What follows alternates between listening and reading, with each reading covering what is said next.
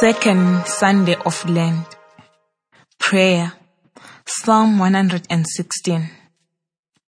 I kept my faith even when I said, I am greatly afflicted. Precious in the sight of the Lord is the death of his faithful ones. O Lord, I am your servant. I am your servant, the child of your servant girl. You have loosened my bonds. I will offer to you a thanksgiving sacrifice and call on the name of the Lord. I will pay my vows to the Lord in the presence of all his people, in the courts of the house of the Lord. In your midst, O Jerusalem, praise the Lord. Reading the Word. First reading. Genesis chapter 22. After these things, God tested Abraham. He said to him, Abraham, and he said, Here I am. He said, Take your son, your only son Isaac, whom you love, and go to the land of Moriah, and offer him there as a burnt offering on one of the mountains that I shall show you. When they came to the place that God had shown him, Abraham built an altar there and laid the wood in order. He bound his son Isaac and laid him on the altar on top of the wood. Then Abraham reached out his hand and took the knife to kill his son. But the angel of the Lord called to him from heaven and said, Abraham, Abraham. And he said, Here I am. He said, Do not lay your hand on the boy or do anything to him, for now I know that you fear God, since you have not withheld your son your only son from me. And Abraham looked up and saw a ram caught in a thicket by its horns. Abraham went and took the ram and offered it up as a burnt offering instead of his son. The angel of the Lord called to Abraham a second time from heaven and said, By myself I have sown, says the Lord, because you have done this and have not withheld your son, your only son. I will indeed bless you, and I will make your offspring as numerous as the stars of heaven and as the sand that is on the seashore and your offspring shall possess the gate of their enemies, and by your offspring shall all the nations of the earth gain blessing for themselves, because you have obeyed my voice. Second reading, Romans chapter 8. What then are we to say about these things? If God is for us, who is against us? He who did not withhold his own son, but gave him up for all of us, will he not with him also give us everything else? Who will bring any charge against God's elect? It is God who justifies. Who is to condemn? It is Christ Jesus who died, yes, who was raised, who is at the right hand of God, who indeed intercedes for us. Gospel, Mark chapter 9. Jesus took with him Peter and James and John and led them up a high mountain apart by themselves. and he was transfigured before them, and his clothes became dazzling white, such as no one on earth could bleach them. And there appeared to them Elijah with Moses, who were talking with Jesus. Then Peter said to Jesus, Rabbi, it is good for us to be here. Let us make three dwellings, one for you, one for Moses, and one for Elijah. He did not know what to say, for they were terrified. Then a cloud overshadowed them, and from the cloud there came a voice, This is my son, the beloved, listen to him. Suddenly when they looked around, they saw no one with them anymore, but only Jesus. As they were coming down the mountain, he ordered them to tell no one about what they had seen until the Son of Man had risen from the dead. So they kept the matter to themselves, questioning what this rising from the dead could mean. Hearing the word, obeying God. The second Sunday of Lent focuses on the theme of obedience to God's will. The word obedience comes from Latin and means to listen intently.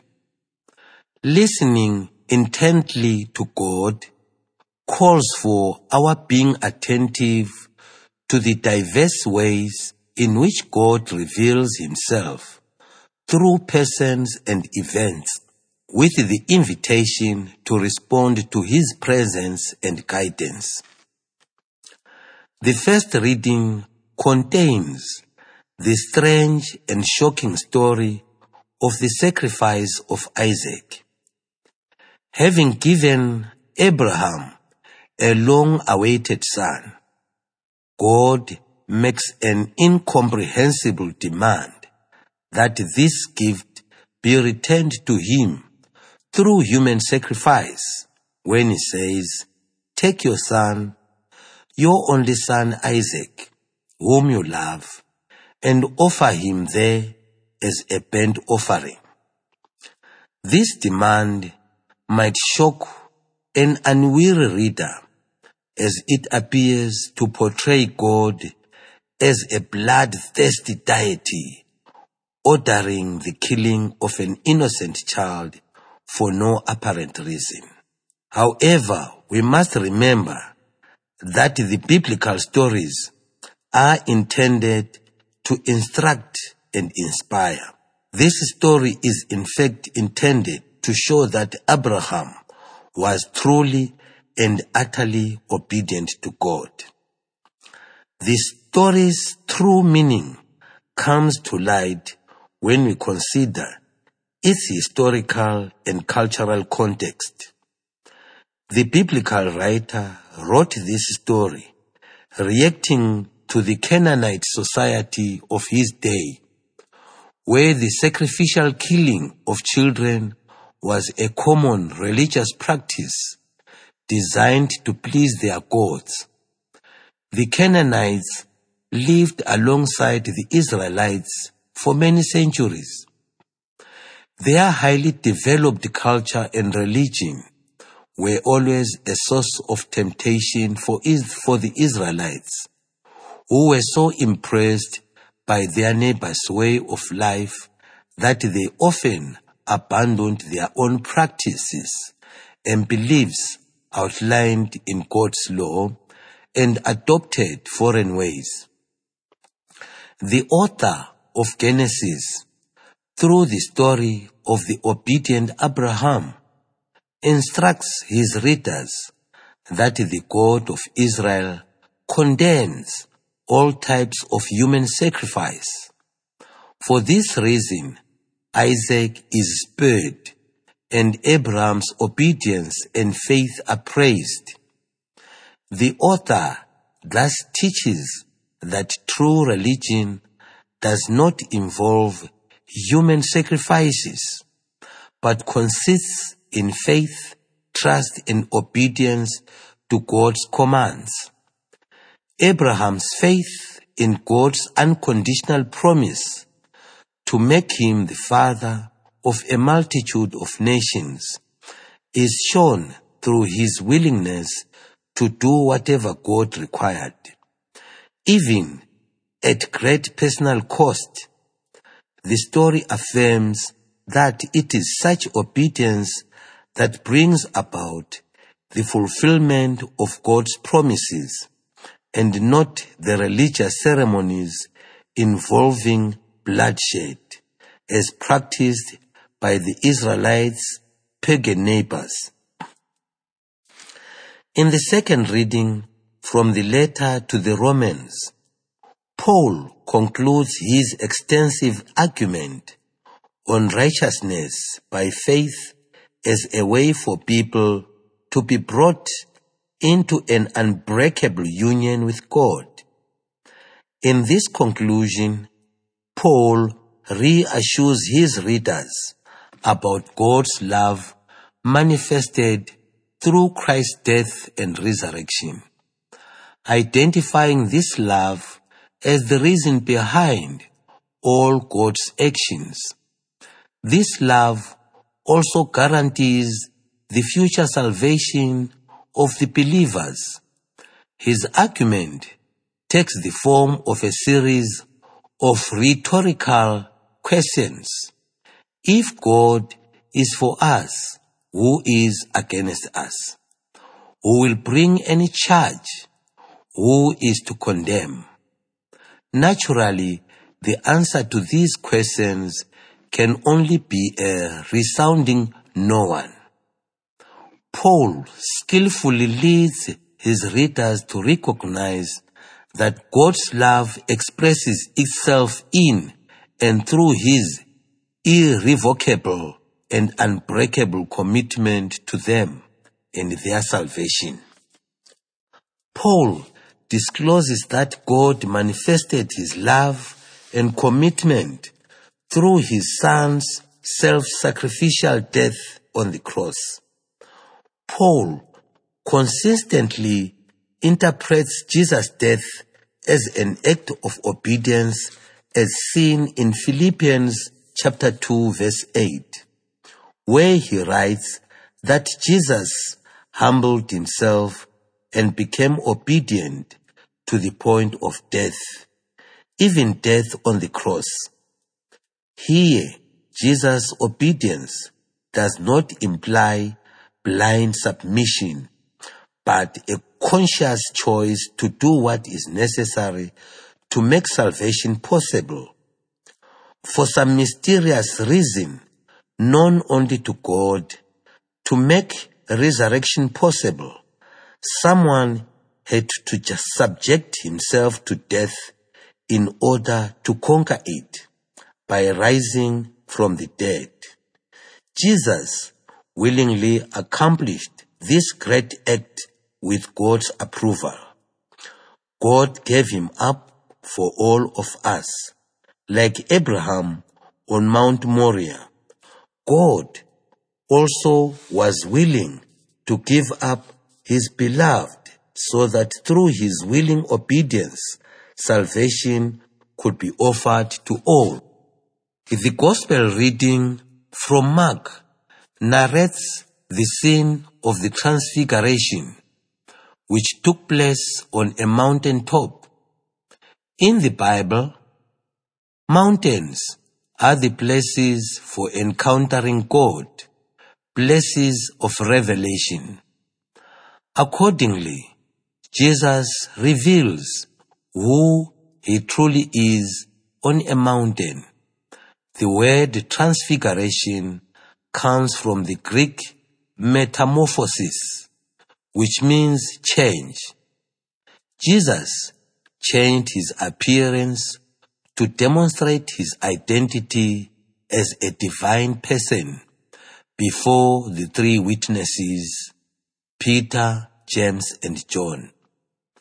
The transfiguration was a special and privileged moment for Jesus and for the disciples. The Father himself confirmed Jesus as his son in the presence of the disciples and before Moses and Elijah.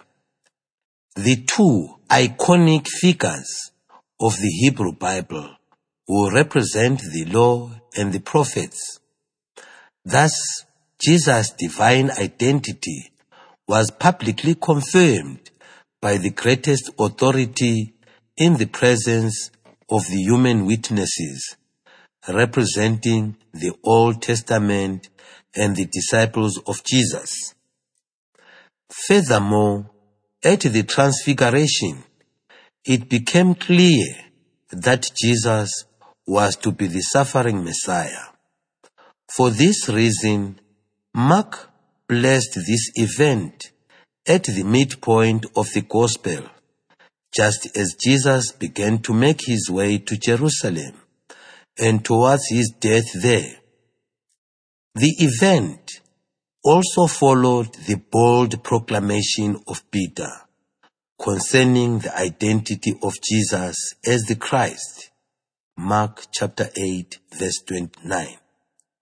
Significantly, immediately after these important affirmations, Jesus coming down from the mountain instructed the disciples not to tell what they had learned about him until after the resurrection. This means that he fully understood that his mission as the Messiah and the Son of God involved his, the self-sacrificial death with the aim of the resurrection. Thus, the glorious event of transfiguration on the mountain top can only be fully understood in the light of the events that were about to unfold on another mountain top, the hill of Calvary. On that second mountain, Jesus would reveal himself in the most complete manner as the Son of God and the suffering Messiah, willingly fulfilling his role as the Savior through an act of obedient self-sacrifice. The Transfiguration was, therefore, a prelude to Calvary, showing Jesus as the one who listens to God's voice, understands God's purposes, and acts accordingly. Entering deeper into the season of Lent, the liturgy presents the theme of obedience as the key factor in bringing about the fulfillment of God's plan of salvation. Abraham was asked to make an unthinkable sacrifice thanks to his unreserved obedience. He became the ancestor of all God's people. Paul taught that God's love achieves salvation through Jesus' obedience acceptance of the way in which salvation can be accomplished through his self-sacrifice. The gospel confirms Paul's insight and reveals Jesus' self-understanding as the obedient Son of God through his own words to the disciples regarding his resurrection. Obedience to God, therefore, appears as the key and necessary attitude for all who are willing to play their part in bringing God's salvation to fruition, both in this world and in the next. Those living in willing obedience to God and God's ways can truly exclaim with the psalmist, O Lord, I am your servant, the child of your servant girl.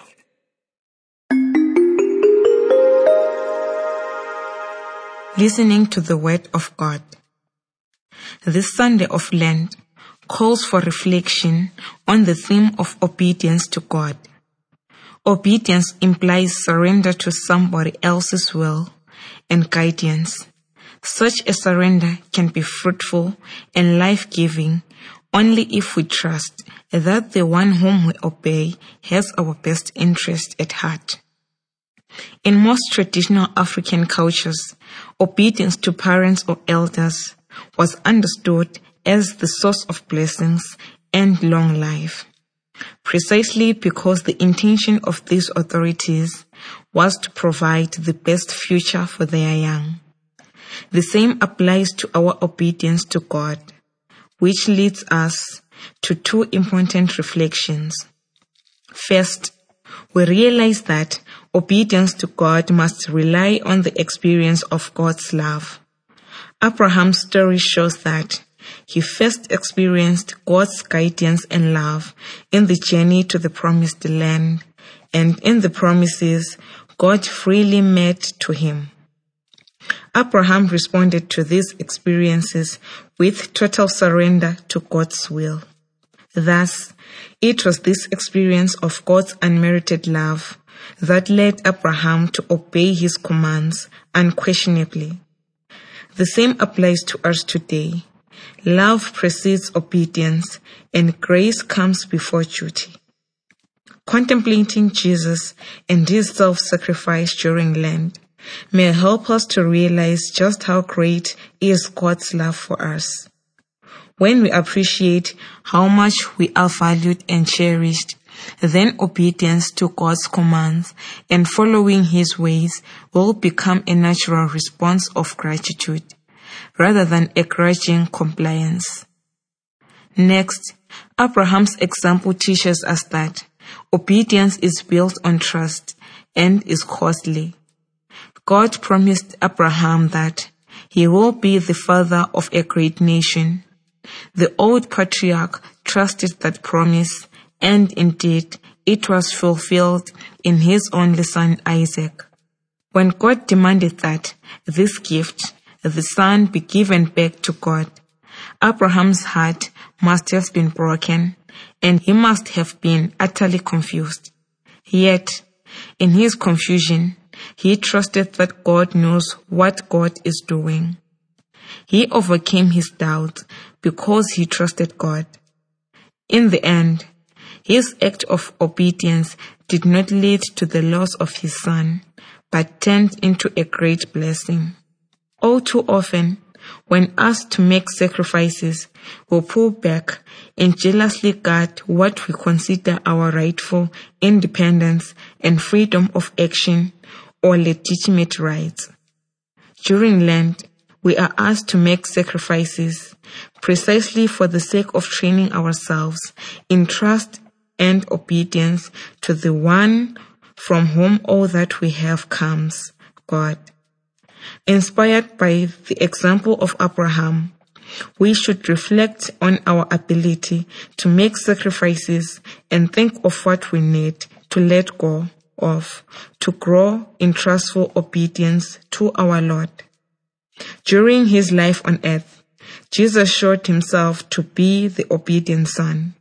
He came to earth as the divine Son and was utterly focused on completing the mission given to him by the Father, the mission of salvation. This mission required the greatest sacrifice, that of his life. He made this sacrifice willingly out of his love for the people, but also because he experienced the love of his father who called him his son in the presence of witnesses, thus revealing his love for Jesus. As we journey through Lent, we are reminded that, like Jesus and Abraham, we are special in God's eyes and that each of us has a mission to complete. We can obediently and successfully carry out this mission when we carefully determine what that mission is and then trustfully respond to the God who loves us. However, like Jesus and Abraham, we must also be willing to make the necessary sacrifices and take the difficult decisions that will result in blessing for us and for the others.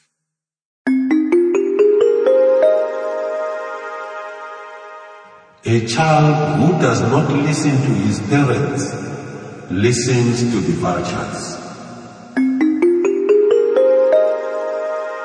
Action Self examination. What is the mission that God has given me to carry out in this life? Have I willingly accepted it in trustful obedience? What sacrifices do I need to make to bring blessing into my life and to the lives of the people closest to me? Response to God. During this week, I will begin each day with a prayer of thanksgiving for God's love and ask for the gift of wisdom to discern and respond to God's will.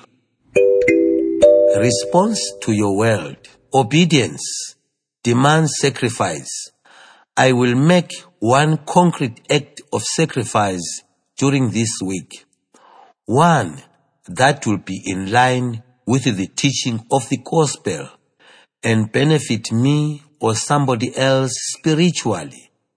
As a group, we will identify a service that we should perform to benefit someone or a group in spiritual or material need. We resolve to make the necessary sacrifices and carry out what is required as a sign of our obedience to God's will.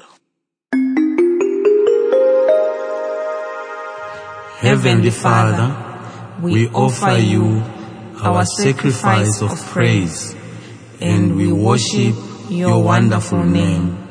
We ask you, Father, to accompany us as we continue our Lenten journey so that we may be good listeners and doers of your word and be obedient to your divine inspiration.